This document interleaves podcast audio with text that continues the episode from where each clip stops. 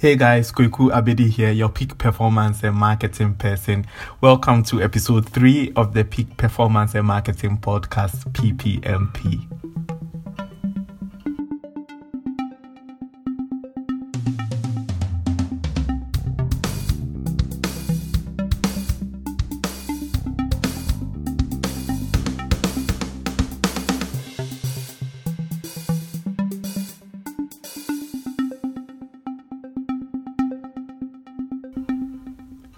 In the previous episode, I looked at the Zeigarnik effect and its impact on the human brain and how we do our things and go about our activities. And one key note from that podcast, the previous episode, was that in anything that we set our minds and our hearts to do, the most important thing is we start. Starting is the most important thing of all. You can plan as much as you want, but if you do not take action, that is, if you do not start, then you you are basically where you are. You are just wishing or daydreaming. And so on the last episode, that's what we looked at. If you haven't listened to that, you can just go back and listen after listening to this episode. On today's episode, I look at social media. It is something that has grown in leaps and bounds, and it's done so well in terms of grabbing our attention and our, and our attention spans throughout the day, basically. As a peak performance and marketing person, I always want to know or understand how I can use social media optimally, not just be another quote and unquote addict or somebody who is just hooked onto the platform. And so on this episode, I examine how we can take a critical look at social media and the impact that it has on our, on our work delivery and flow. Social media indeed has really grown. Billions and billions of people log on to social different social media sites every day. I am one of those people who log on uh, my go to social media of choice is Facebook, Instagram, Twitter, and LinkedIn. Uh, those four are the most dominant uh, social media pages that I use. I am big on lifestyle and business related content, uh, peak performance content. So I use these sites predominantly to check on what's going on in the world of business, in the world of uh, peak performance. How can I uh, be able to better uh, deliver my work? One of those people who log on to social media every day, billions and billions of people. Um, people have had really interesting life partnerships. Some meetings of on social media has even led to marriage in some cases. As as a tool, it's really expanded and it's really grown uh, to so many countries, and and it's being it's being used.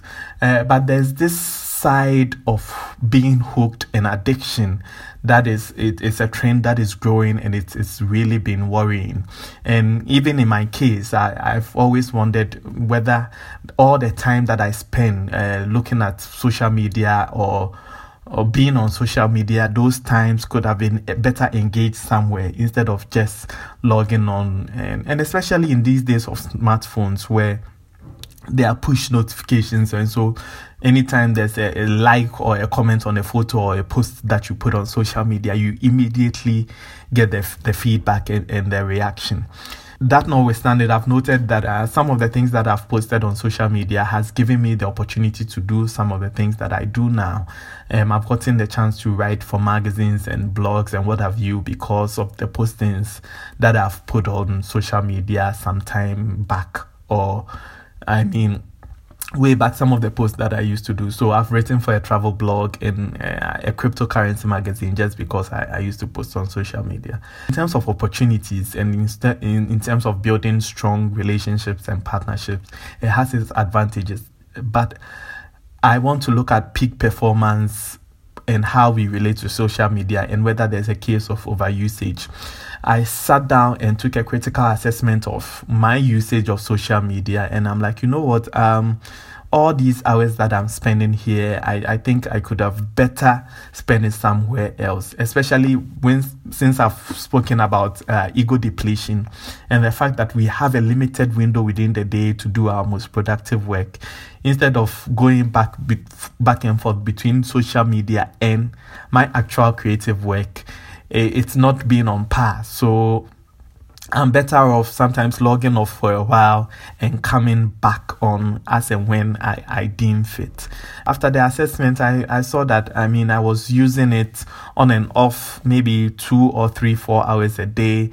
Um, I just get the notification and I go and look and I'm like, oh wow, there's a video. I, I, I click on, I click on a post and before I know it, I'm in a black hole. So I decided to set some two ground rules for myself in terms of social media. And rule number one was that I will not go onto the platform until or unless I have contributed something in terms of creativity to the course that I, I was I was on. So I would have written a thousand word words or recorded a podcast. Rule number one no social media for me until I have written a thousand words or recorded a podcast, which is my way of also contributing to the course. And rule number two was if I'm going to go on social media, I'm just going to spend less than 30 minutes just looking at post and for the remainder of the time or the remaining time i am going to actually engage with the courses and content that i am actually passionate about and interested in.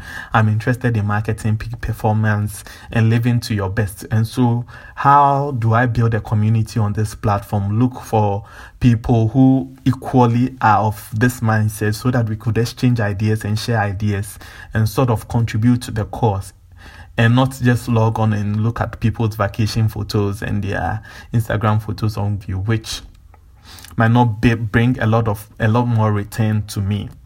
And so these are the two basic uh, ground rules that I set for myself in in terms of usage. Rule number one: uh, I'm not going to log on until I've written a thousand words or maybe possibly recorded a podcast rule number two is i'm just i'm going to go on there and engage with the courses and the things that I, i'm actually interested in and as peak performance lovers and enthusiasts, there are these four psychological traits that um or sort of phenoms that social media has on our lives, whether we accept them or not. Point number one, we should understand that ego depletion is real.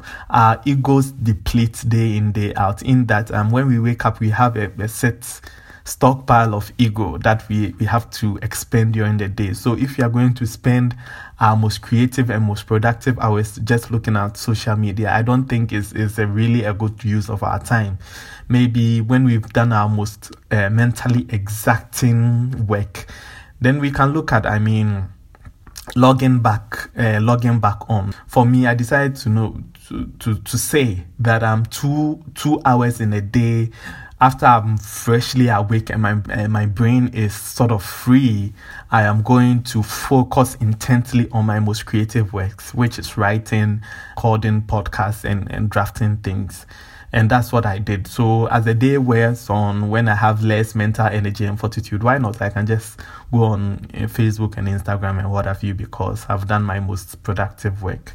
And so that's what I decided to do. And we should also understand that multitasking multitasking, although it sounds good technically, it's not really the best for us. In that, um, in doing our most productive works, we need all the mental fortitude and energy and strength that we can.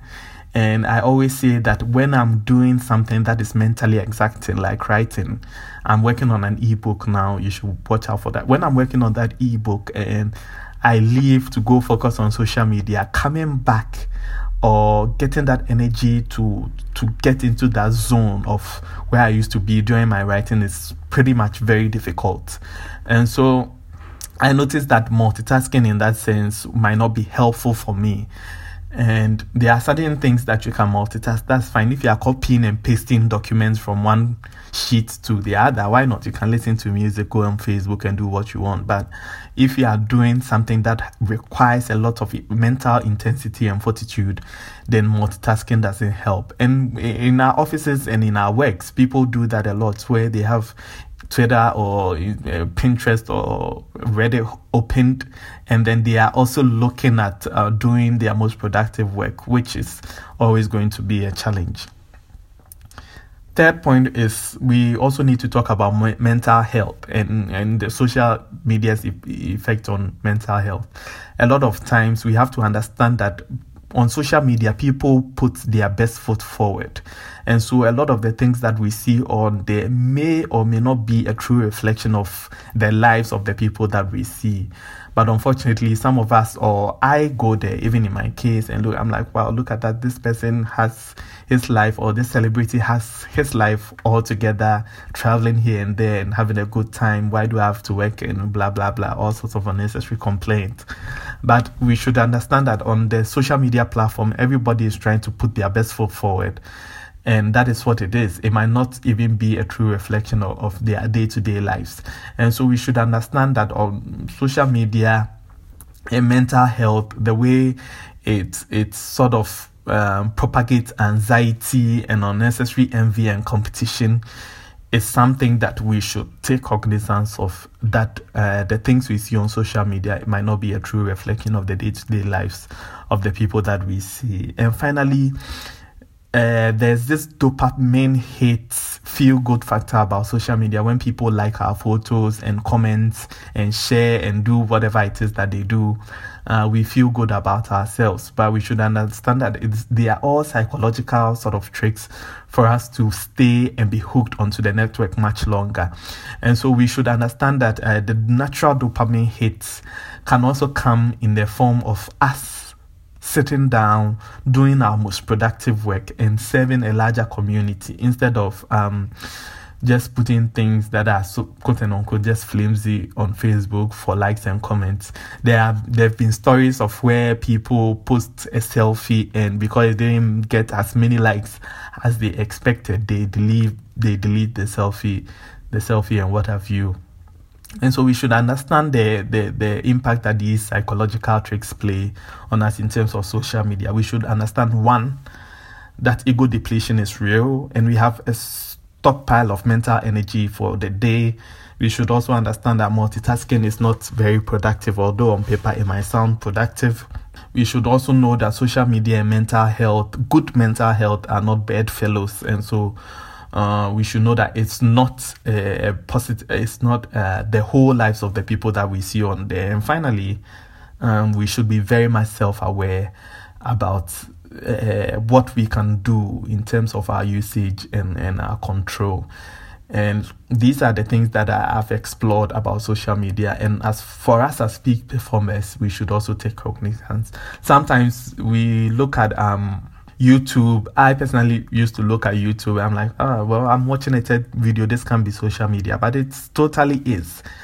And the, the the tech companies have been so great at grabbing our attention that we do not even see when we are being hooked onto these platforms. So as peak performers, I believe that we should we should take note of these things and set some basic ground rules for ourselves in terms of social media usage. On the next episode of the PPMP podcast, I'll look at social media in terms of a book written by Nir Eyal called Hooked How to Build Habit Forming Products and how uh, social media companies have been successful in doing in doing that. Thank you so much for taking time to listen, um, subscribe, and visit the website www.kwekuabedi.com for more info. Thank you. Bye.